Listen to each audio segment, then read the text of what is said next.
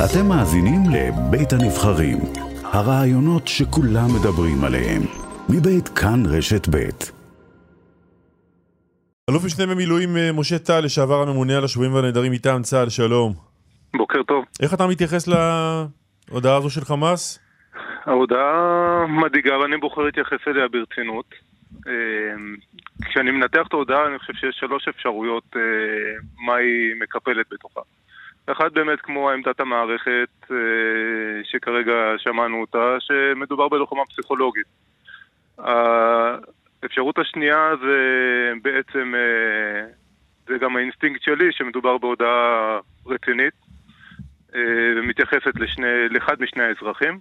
האפשרות השלישית היא שזה בעצם הסולם שמאפשר או יאפשר לחמאס אה, לרדת מהעץ, שאחד משני החיילים גם בחיים. למה האינסטינקט שלך הולך עם האפשרות השנייה? כלומר שמדובר בהודעה אמיתית? הודעה מבחינת. הטרמינולוגיה שנבחרה שם היא, היא מאוד חריגה.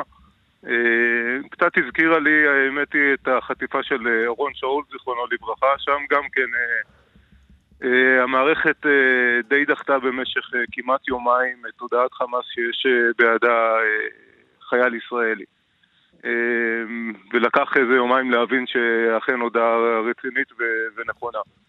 אני חושב ששמונה שנים ששני אזרחים חולים, מוחזקים, בלי טיפול תרופתי, בלי טיפול רפואי, אה, זה הרבה זמן שצריך להטריד באמת להידרדרות רפואית, ולכן אני בוחר להתייחס לזה ברצינות, ואני חושב שזה צריך להיות קריאת השכמה, גם לבדוק את, את מצבם, ובוודאי לקדם החזרה.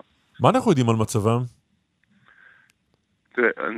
אנחנו ידענו ש, ש, שהם בחיים. באיזה, באיזה מצב, אה, שוב, כמו שאמרתי, שני אה, אנשים חולים שלא מקבלים טיפול אה, רפואי, מצבם מידרדר. אמרת משהו על, על אחד החיילים שפספסתי. אורון שאול, ביום החטיפה שלו, חמאס כבר הודיע שבידה חייל ישראלי. המערכת דחתה את ההודעה הזאת במשך אה, כמעט יומיים, עד שהתברר בעצם שאורון לא נפל ב... בתוך אותו נגמש, אה, אלא נשבע. אה, אני אומר שאותו דבר יכול לקרות גם עכשיו, ולכן אני לא ממהר לפסול את זה ש... מדובר בעצם בהודעה רצינית ונכונה. תגיד, חמאס הוא ארגון טרור, הוא עושה דברים איומים ונוראים, ביצע נכון. פשעי מלחמה, זה אין ספק. ההודעות שהוא מוציא אבל בעניינים האלה, הן בדרך כלל, איך היית מסייג אותן? שקריות ברוב המקרים? אה, דוברות אמת ברוב המקרים? אמ, אני חושב שברוב המקרים הן לא דוברות אמת, אבל אה, צריך גם לברור את המוץ מן התבן. אה, ולפעמים אה, ההודעות הן אה, כן אמיתיות וכן אותנטיות. האינסטינקט שלי אומר שההודעה הפעם היא גם כן אותנטית, אבל גם יכול להיות שאני טועה, אבל אני, באינסטינקט שלי מדובר בהודעה אותנטית. תגיד, מה מדינת ישראל עושה כדי להחזיר אותם? אני חושב שלא מספיק. אני חושב שלמדינת ישראל יש לא מעט כלים שהיא יכולה להשתמש מעבר לשחרור אסירים.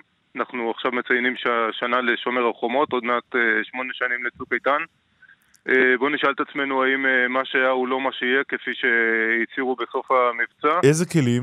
אמרת חוץ משחרור מחבלים יש עוד כלים, לדוגמה? יש כלים כלכליים, יש כלים מדיניים, יש מרחב שלם של, של כלים קצת יותר רכים שיכולים למתן את היקף ואת איכות המחבלים שישוחררו כזאת בעסקה.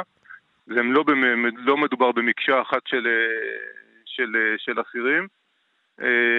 ואני חושב שישראל לא משתמשת בכלים האלה, היא שבויה באיזושהי קונספציה שאם לא ניכנע ל, ל, ל, לרצונות או לגחמות של חמאס, אז לא נוכל אה, להביא לשחרור. ואני חושב ש...